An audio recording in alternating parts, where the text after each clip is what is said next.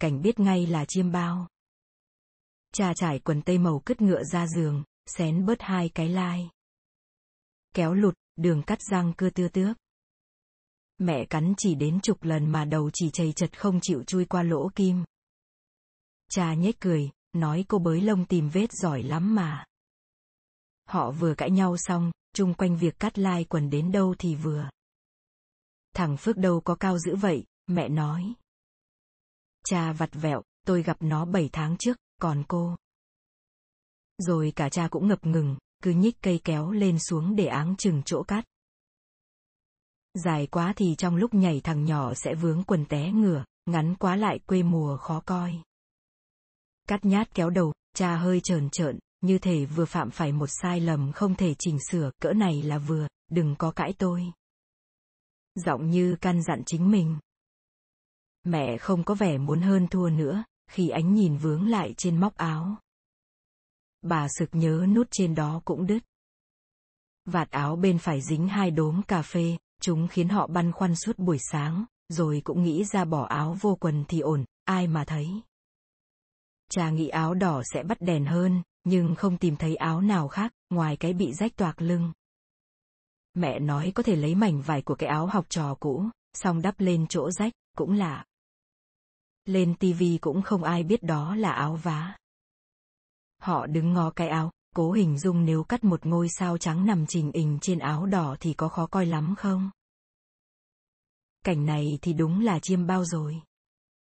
Hoang đường một cách day dứt. Cái lần thấy vía ngồi trên cầu vồng ăn những đám mây cũng không day dứt như vậy.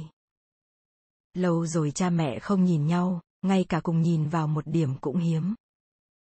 Cái ảnh chụp chung duy nhất của hai người, cha ngó cụp xuống còn mẹ đảo tròng trắng sang phải. Mặt mũi cặp đôi hớt hài. Lúc đó mình vừa lẫm chậm biết đi, thích tọng vào miệng những thứ mềm mượt, bất kể là đuôi chó, góc cái gối gòn hay tóc mẹ. Thời khắc máy ảnh lóe đèn, mẹ phát hiện ra mình đang mút chổi lông gà. Nhưng không còn thời gian chụp lại cái ảnh khác, cha quáng quàng chạy vào ca đêm. Mẹ thì làm ca ngày. Họ chỉ có thể ôm nhau lúc trời vừa rạng sáng. Trong khoảng thời gian chóng mặt đó, nếu cha thích mẹ từ phía sau thì cũng có thể nhìn về một hướng, nhưng mẹ phải ngó cái đồng hồ treo trên vách, miệng kêu ối ư ư sao lâu vậy. Gương mặt của gã quản đốc sườn sốn trong đầu mẹ, trong lúc cha héo rũ trên người. Mẹ không thể thích đến quên trời đất, vì bị ám ảnh bởi thằng cha chấm công ri dắt từng giây, vì mình hay thức dậy bất ngờ, dụi mắt buông ra một câu khó đỡ, lêu lêu, cha mẹ ở chuồng. Vụ đó là gì hòa lỡ thời ở trọ chung vách kể mỗi khi mình qua xin cơm cháy, dì nói hồi đó tao nghe, khổ sở vì thèm. Mình thì không nhớ được những việc xảy ra hồi vài ba tuổi. Chuyện quãng sáu, bảy tuổi thì không muốn nhớ. Nhưng có khi mang máng chuyện mẹ bứng cây khế từ dưới quê lên trồng trên khoảng sân trước nhà trọ. Thằng nhỏ Phước vô lớp một là khế có trái, mẹ mơ màng. Lấy cây dao cùn phát quang một tròm cỏ, mẹ đào lỗ trồng cây. Cha nằm khẩy trên giường cầu cậu nói vói ra, chưa ăn được thì đã dọn đi chỗ khác, dành vậy. Nhưng chiều đó rông lớn, cha đi tìm một thanh gỗ cũ, sóc chéo vô thân cây khế héo để gió khỏi quật ngã. Sự sống còn của cây khế là nỗi lo chung cuối cùng của hai người họ trước khi cha dọn tới ở cùng một cô cùng làm ca ngày, để tỉ tê nuốt hơi thở của nhau kệ cha cái kim đồng hồ nhúc nhích. Và mẹ thì lấy gã quản đốc mắt hí dị người Đài Loan, thoát khỏi nỗi ám ảnh 15% dây xén bớt miếng ăn. 16 năm 7 tháng 13 ngày sau cái hôm thổn thức ư hự ừ hư cùng nhau tạo ra hòn máu con con, cha mẹ mới lại cùng chuẩn bị bộ trang phục cho mình đến buổi biểu diễn tối nay. Chiêm bao sao mà hoang đường hơn cả giấc mơ đứng dưới cái cây thân bằng sữa bò, mỗi lá là một miếng thịt nướng, hồi nhỏ. Thằng Phước mà lấy được nửa tỷ tiền thưởng, tụi mình sẽ ra ngoại thành mua miếng đất cất nhà. Khoảnh sân trồng cây ăn trái cho cháu nội mình ăn. Ổi, xoài, nhưng đừng trồng mít, dễ bị sâu đục thân. Thôi không trồng cây, cha gạt ngang, trồng rau ăn, khỏi phải mua. Họ cãi cọ một cách hững hờ trong lúc mẹ may lại cái lai quần, đơm nút áo. Màu chỉ không hợp lắm, trắng trên nền vải đỏ. Cha nói không sao đâu, lúc đó đèn chớp đủ màu, người ta mắc coi từng điệu nhảy thần sầu của thằng nhỏ con mình, ai thèm để ý chuyện chỉ trắng chỉ đen. Nhưng khi đứng trên sân khấu, mình sợ đến tê dại đi, thật thà kể tham gia cuộc thi khỏa bụi tìm sao, lần này là mặc cái quần của cha, phải cắt đi một gang tay vì người mình thấp.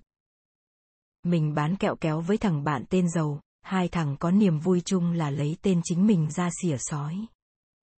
Mấy bữa trời mưa bán ế nên mới được coi lỏm bòm chương trình này trên tivi của quán cà phê. Dầu suối mình đi thi bằng cái giọng đầy thù hận. Phải để cho họ nhìn thấy tụi mình. Dầu hát nhạc chúc Phương buồn chảy nước. Hồi hai thằng mới gặp, nó nói tao hát để được lên truyền hình quốc gia. Một năm sau nó nói tao cất giọng lên để âm thanh chạm cốc 123 rô 456 rô 789 rô trong những cái quán nhậu sẽ lặng đi. Năm sau nữa, nó nói tao hát cho một người nghe chi âm nào đó, nếu có. Giờ thì nó hát chỉ để bán một vài cây kẹo kéo, điệu nhảy này em tả lại hình ảnh cây khế mới trồng trong một bữa mưa rông. Một cây khế non oặt đi, dạp mình trong cái thứ gió liên tục đảo chiều dễ chưa đủ bám sâu vào đất. Cành chưa đủ cứng cáp. Thằng giàu hát nhạc nền cho mình, bài thói đời, nó còn đọc rap, thằn lằn cụt đuôi, rẻ, ai nuôi mày lớn, rẻ rẻ, dạ thưa thầy rẻ, em lớn mình ên rẻ rẻ. Mắt chị ca sĩ kiêm giám khảo nữ duy nhất của cuộc thi tràn trụa nước. Họ đã nhìn thấy mình. Thằng giàu đứng trong cánh gà quệt má bằng cùi tay, chúng ta đã từng khóc, kêu gào và hát, nhưng không ai nghe hết, giờ thì họ biết chúng ta đang ở đây. Hả hê quá, trong đám đông ngồi tại khán phòng này, chắc nhiều người đã từng đi qua xe kẹo kéo của bọn mình nhưng họ không hề thấy nhận ra mấy thân phận bọt bèo lêu bêu bên đường. Anh dám khảo bảo mình bước đến gần xem mình có xương không? Anh phát hiện ra cả thịt mình cũng chẳng có. Mình cười, nói dân nhậu ở quận 12 ai cũng biết mà. Tôi cho em qua, ba vị giám khảo đồng loạt nói, và mở cánh cửa thứ hai cho mình bước vào. Cha mẹ ôm siết nhau nhảy cả tưng trong tiếng vỗ tay rào rào. Miếng vá trên áo làm lưng mình nhồn nhột. Cái áo này mình đã mặc nhảy múa bán kẹo suốt một mùa mưa ế ẩm. Thằng giàu nói ăn mặc bắt mắt thì người ta mới liếc qua tụi mình. Nó làm mọi cách để được thiên hạ dòm ngó như đã từng làm mọi cách để thiên hạ nghe thấy. Một lần nhảy điệu dạo bước trên trăng trên đường hiệu oanh, thì bỗng nghe giọng dầu vỡ ra. Khoảnh khắc thanh chắn trước một chiếc xe hơi nào đó hất mình té sấp xuống đường, mình còn kịp nghĩ dầu không ca bài của Trúc Phương, ông đó không bao giờ viết nốt nhạc nào cao chới với vậy. Sau đó thì xương sống mình vỡ bục ra, tách lưng làm hai phần, gãy gọn như một lời thề. Như cây khế mẹ chặt ngang thân lúc rời khỏi khu nhà trọ. Mình ngủ rất nhanh và nằm mơ thấy mình sõng xoài trên đường trong lúc mọi người vẫn đang nhốn nháo, sao thằng nhỏ mặc cái áo đỏ chói mà ông lái xe không nhìn thấy. Câu hỏi đó làm mình tư lự lâu lắm. ngẩng lên thấy cha mẹ lục lọi cái hòm gỗ, hỏi có thấy cái quần tây màu cứt ngựa của tôi đâu không? Biết đâu thằng Phước mặc vừa. Không thấy mẹ, chỉ nghe vẳng tiếng lại, người còn không giữ được, giữ chi cái quần ông biết là đang chiêm bao. Biết là khi thức dậy sẽ thấy trần nhà dày mạng nhện, vài con thằn lằn nhơ nhởn, chúng hay bậy nhằm chân mình. Chỉ cần chờ phân chúng khô, mình sẽ vói lấy chổi lông gà quét lên đôi chân đã từ lâu ngủ im lìm, bất động như quét mặt chiếu và chẳng thấy buồn phiền đám bạn có đuôi. Sáng qua con thằn lằn còn rơi phịch xuống bụng mình, chắc do nhỏ bồ nó thì thầm nằm ngửa ra đi cưng, nghĩ vậy nên nằm cười tùm tìm hoài để mà vui hết một ngày thăm thẳm.